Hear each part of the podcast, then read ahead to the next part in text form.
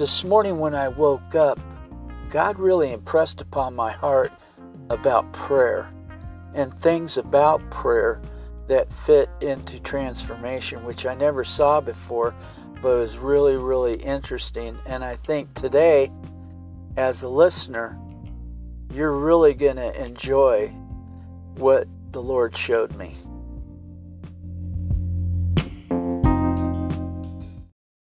Today's message is entitled The Path of Prayer. Let us pray. Father, in Jesus' name, I come to you with a willing and humble heart that you will be able to impart this teaching the way you want people to hear it. And I pray for people that they will have willing and humble hearts so that they will be able to receive what you want them to receive, what you want them to see, what you want them to correct in their lives, and the direction you want for their lives. I pray for future listeners that they would be also have a willing and humble heart so that they will be able to see, they will be able to hear what you want them to hear and have this anointing on your message for them as well. We pray this in Jesus' name. Amen. Like I said, when I woke up this morning, God really impressed upon me about prayer, and He showed me in Matthew chapter 6, verse 7 and 8 When you pray, do not keep on babbling like pagans, for they think that they will be heard because of their many words. Do not be like them, for your Father knows what you need before you ask Him. That's so cool that God knows what we need before we even ask Him. So the question is, why do we go to God in prayer? If He knows what I need and what I'm going to ask Him. Well, before I answer that question, let me direct you to John chapter 4, verse 24, which reads God is spirit, and those who worship Him must worship in spirit and in truth. And what popped out at me was the word worship, the feeling or expression of reverence and adoration for a deity. In other words, God. I got that from online dictionary. And so, why go to God in prayer if He already knows what we need and what we're going to ask Him? Because He wants a, He wants to see our feeling of or expression of reverence and adoration for Him. He also wants to see our faith, our patience, our attitude, our character. We're talking about character here. And so what is what exactly is prayer? Well, prayer very simply is just talking with God. Like we talk with our parents, our friends. It's a relationship. God is all about relationship. And we talk about different things like money or raising our kids, food, life. life, basically. And when you pray, do you do all the talking or do you listen? Because it's a two way street. And nobody wants to just have someone just talking to them, you know, blah, blah, blah, blah, blah, blah, and just keep talking to them without them being able to give any input. And so God's the same way. And in prayer, we talk to get things done. Do you need anything, God? Have you ever thought about that? About going to God and asking what He needs? Yeah, I need you to go and, and talk with these people over here, or I need you to do this over here. So when we go to God in prayer, do you just want to get something, or do you want a relationship? In other words, I go to God in prayer because I have to, not because I want to. But it should be the latter that we should want to. Just like being with our friends or our family. You know, when we talk with them, do you want to talk with them Or is it just something that you have to do? And so when we go to God in prayer, did you know that you can also pray a selfish prayer, an angry prayer? You can pray a prayer that's an accusing one, a bitter prayer, or just basically a, a prayer from your feelings or unresolved issues. You know, when we go to people and we talk talk to people angry or bitter, their defenses go up.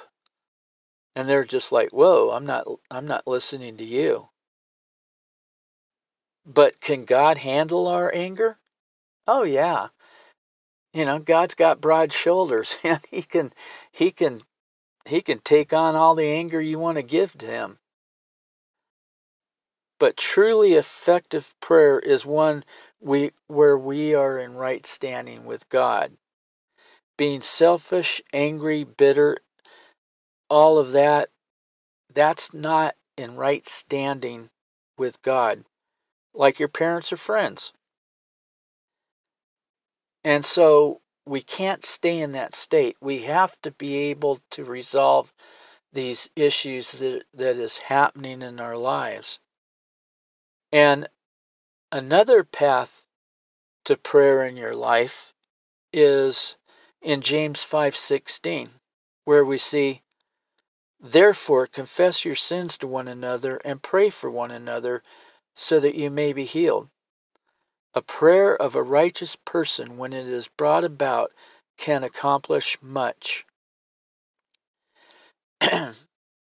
now, let me give you a stern warning not to just share or confess your sins to just anybody.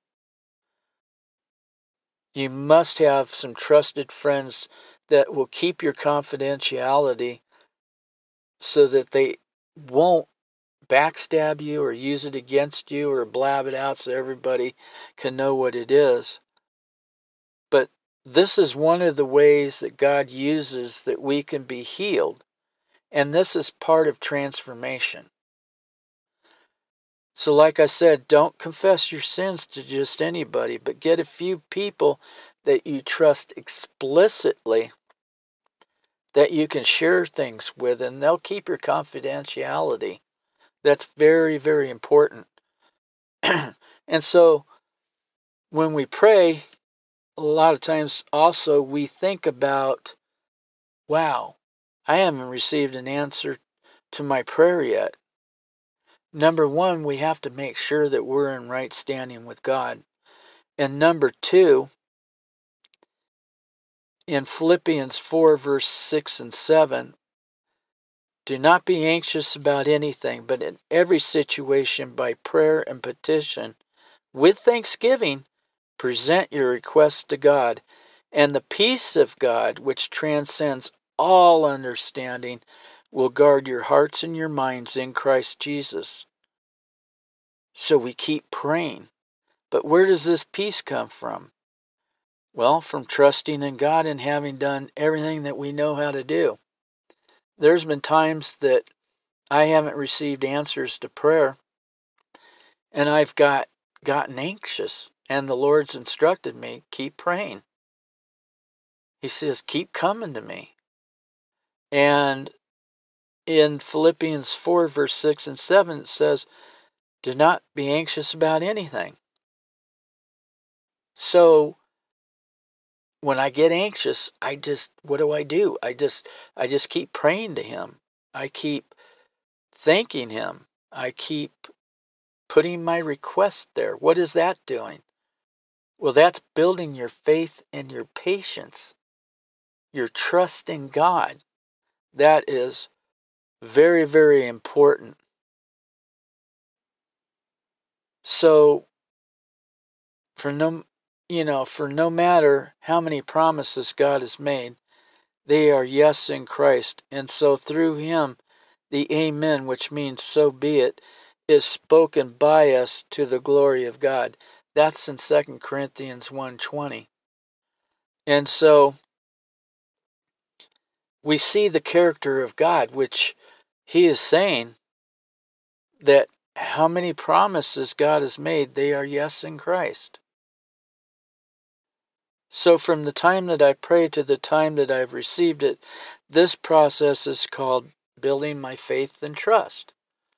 And what do we do during that time? Well, worship, we praise, we also go back to God, we pray, we reinstate that promise that He's made to us.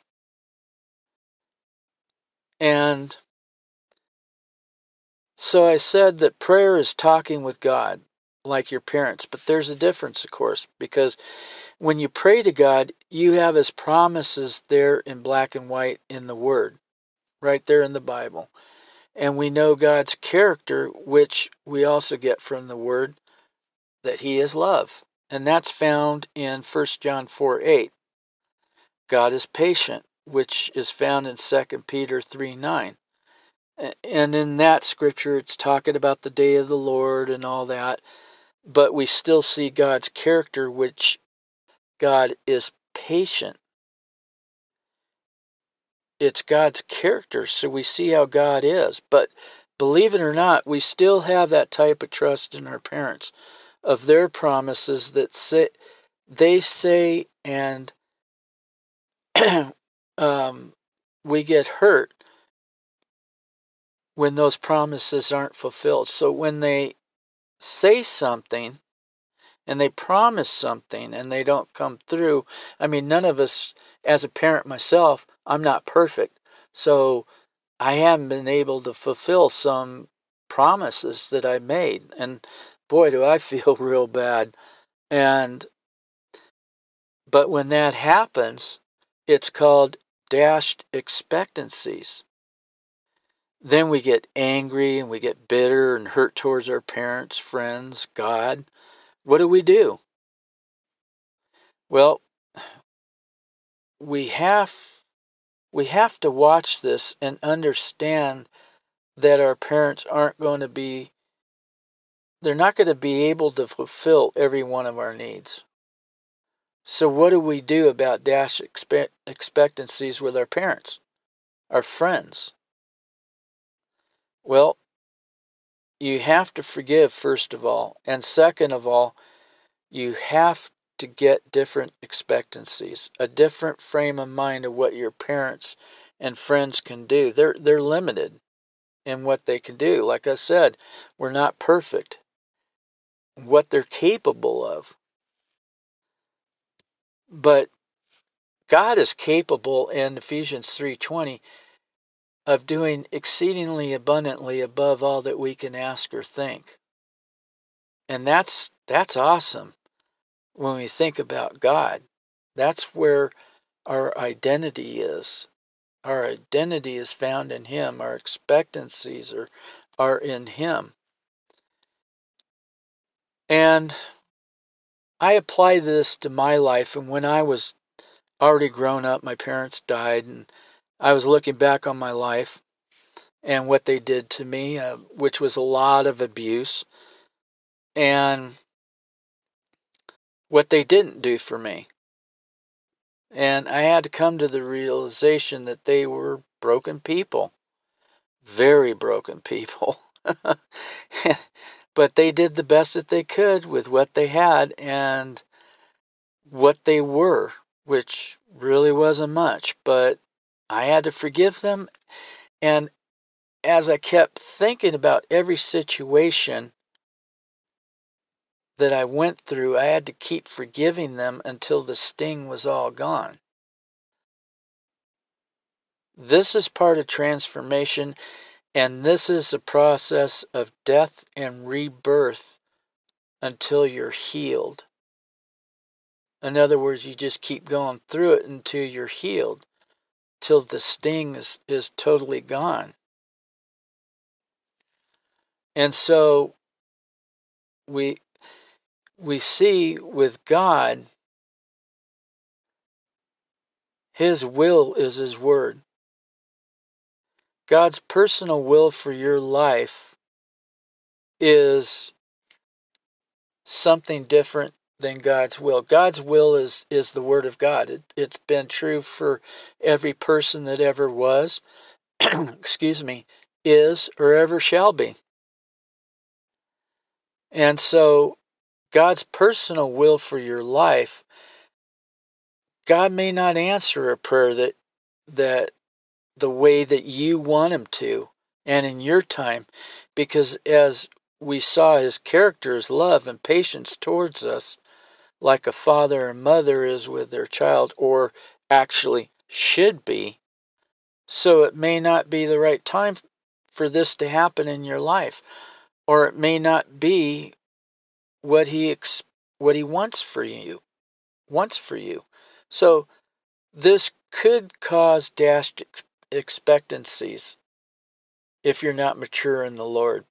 But, Lord, you promised, I trusted you, your faith, you know, my faith, it's just like, come on, Lord. Well, your faith just stopped working right then and there. You have to get off of the throne, and God has to be on the throne of your heart, not the other way around. So, from the time that we pray for whatever it is, if we haven't seen the answer in days, months, or years, we just keep following and trusting in God with the mindset that He is doing for me what He has planned in my life. His character is good. He has best intentions for my life. And what we have to keep in mind is it's not what we think is best for us, but what He knows is best for us. We keep trusting, praising, praying, and worshiping Him. That's what our life is. That's trusting and walking with Christ, walking with God. A lot of times we don't trust God because we couldn't trust our earthly parents, so we project that on God. So we have a lack of faith and trust in God. But what we have to realize about God is that He will always do what is best for us, even if it doesn't fulfill our expectations of how it should be done. You know, like I said, we live in an instant society and we want it now. But it will be done according to His plan, His purpose, for you in the way and timing the timing is everything with God and how he wants it done. He knows what's best for you so that you can go to him or that's why we go to him every day to find out what his personal will for us is.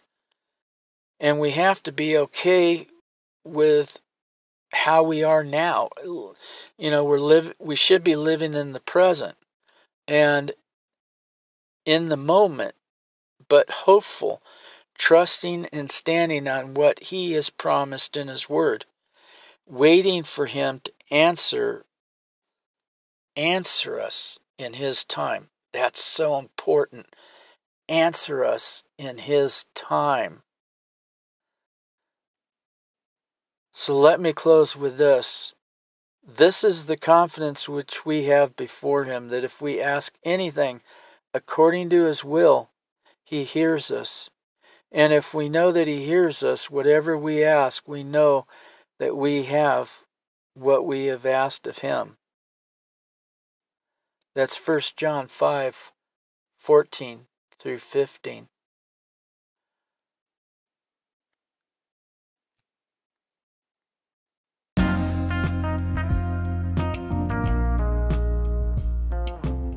So, in conclusion, we must, number one, make sure that we are in right standing with God. We look at ourselves, we look at our heart, we look to make sure that we are not angry or bitter, but that we stay in an attitude of trust, patience, and thanksgiving for Him so that we may be able to receive his personal will for our lives. Not in the time, in our time that we expected, but in His time.